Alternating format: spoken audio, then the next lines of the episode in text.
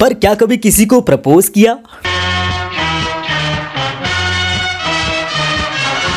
नमस्कार, आदाब, राम राम। सत मैं हूँ आपका अपना दोस्त, होस्ट रवि। हमारे देश में 130 करोड़ की आबादी है और इसकी जो सेक्स रेशियो है that is of 52 percent of the males and 48 percent of the females यानी कि अगर इस हिसाब से देखा जाए तो करीब चार करोड़ लड़के ज़्यादा है हमारे देश में।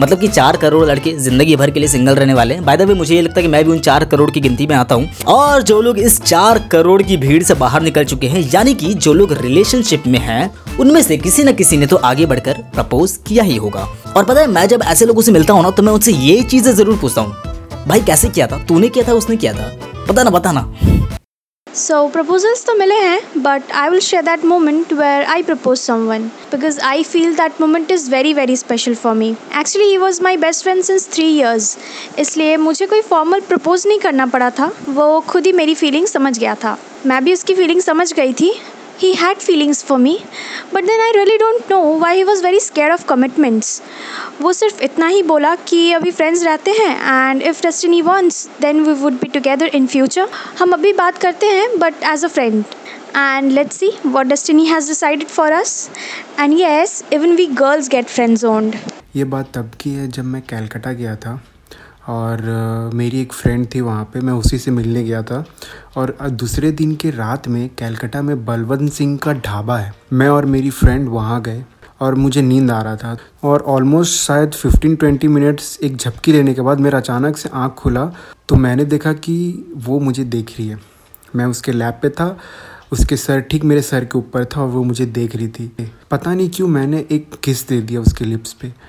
और फिर आई प्रपोज सडनली वो चौंक गई और उसका एक रिएक्शन था कि जैसे वो शायद थोड़ा गुस्सा हो गई हो, लेकिन फिर उसने कहा कि तुमने क्यों किया? मैं तुम्हें प्रपोज करने वाली थी। हाँ तो मेरा पहला प्रपोजल तो हम उस वक्त क्लास एट्थ में थे। था वैलेंटाइंस डे का दिन। मुझे एक लड़की थी बहुत पसंद। लेकिन मेरा डर के मारे हालत खराब था। लिटरली मेरा फटता था वैलेंटाइंस डे के। दिन मेरे दोस्तों क्या कीड़ा चढ़ा मुझे नहीं पता। मुझे टान के लेकर गए उसके पास। प्रपोज कर। प्रपोज कर कर प्रपोज कर। उसके सामने ही बोल रहा हमें भाभी चाहिए प्रपोज कर। हिम्मत जुटाए, कर दिए प्रपोज भगवान का लाख लाख शुक्र है हाँ बोल दी, मेरा बेइज्जती नहीं हुआ। वैसे एक लड़की थी आठ साल से मेरी क्रश बट उसे मैं प्रपोज तो नहीं कर पाया। हाँ मेरी बेस्ट फ्रेंड थी जिसे मैंने प्रपोज किया था। मुझे पता था कि she has a huge crush on me but still जब मैंने उसे प्रपोज किया तो यार बहुत ज़्यादा फटी मेरी। और पता नहीं क्यों मुझे पता था कि आंसर क्या रहेगा बट फिर भी मतलब मेरी बुरी तरह से फट गई थी। और मुझे लगा था कि वो तुरंत जवाब दे देगी बट उसने भी काफ़ी टाइम लिया। hmm, तो मतलब इतना तो समझ आ गया कि प्रपोज करने में फटती तो सबकी है। कुछ लोग जल्दी कर देते हैं और कुछ लोग काफ़ी टाइम लगा देते हैं। वैसे सर्वे ये बताती है कि लड़कों का प्रपोज करने का एवरेज टाइम 88 डेज़ होता है, यानी कि करीब करीब तीन महीने। और लड़कियों का प्रपोज करने का एवरेज टाइम होता है 134 डेज़ मतलब लड़कियाँ सिर्फ़ वॉशरूम पर ही नहीं, यहाँ पर भी लेट कर देती हैं। वैसे मैं उन लोगों को बहुत ज़्यादा खुशनसीब मानता हूँ जिनको अपने क्रश से ही प्रपोजल्स आए हुए होते हैं। I have never proposed anyone in my life because I am mortified by the idea of proposal and getting rejected by them. But few years back, my lifelong crush proposed me when I was least expecting it. To be honest, not expecting at all, and it was out of the world feeling. And yes, I took my time to answer him back because I want to be sure that things doesn't get complicated as well.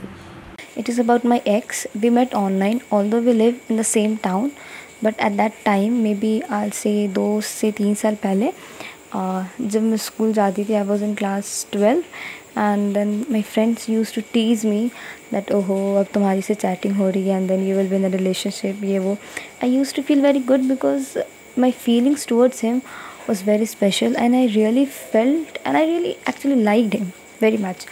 So one day he said that uh, today we will chat and please तुम आज थोड़ा जल्दी free हो जाना मुझे आज बहुत important बात करनी and I was like I was sure that yes today he will propose then uh, I came online at 10 p.m. Then uh, we both chatted till 12 a.m. Then after 12 o'clock, uh, he proposed me, and I was like, I was just acting to be in shock but in reality I was not because मुझे पहले से पता था ऐसा होने वाला so that proposal was very much important for me because that person was important although he is not any more special because he is my ex hmm तो कुछ लोग पहले बातें करना शुरू करते हैं फिर जान पहचान बढ़ाते हैं फिर प्रपोज करते हैं। पर कुछ लोग सॉरी कुछ नहीं काफ़ी लोग ऐसे होते हैं ना कि पहली मुलाकात में ही ये एक्सपेक्टेशंस रखते हैं कि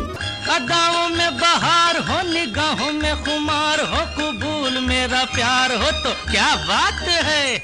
When I was in first year of my graduation, तब मुझे एक प्रपोजल मिला था। वो दूसरे डिपार्टमेंट का था और मुझे अब भी उसका डिपार्टमेंट नहीं पता। But I was really shock because he was the same guy whom I met one day before college fest में हम दोनों का स्टॉल एक ही टेबल में लगा था।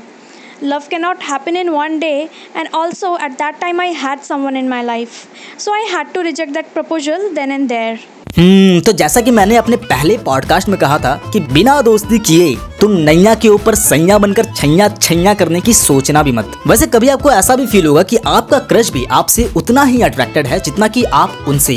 पर ऐसा ना बस हम सोच लेते हैं। ऐसे ही कंडीशन में ज़्यादातर प्रपोजल्स रिजेक्ट होते हैं। हाँ की है?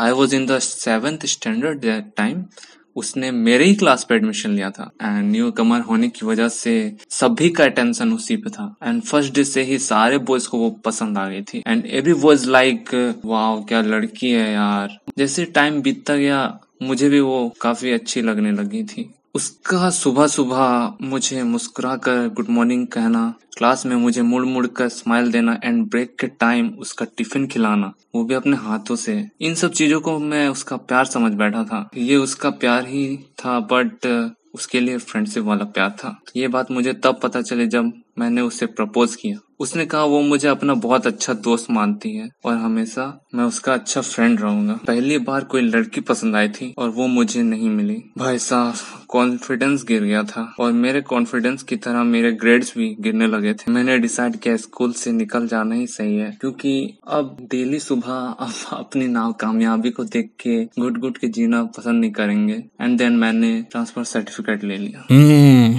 वैसे कुछ लोग तो ऐसे भी होते हैं ना कि अगर उनको लड़कियाँ बाय भी कर दे तो उसे भी प्यार समझ लेते हैं। और हमारे फ्रेंड सर्कल में ना, कोई ना कोई ऐसा बंदा ज़रूर होता है, जिन्होंने आज तक कभी भी किसी को प्रपोज नहीं किया हुआ है।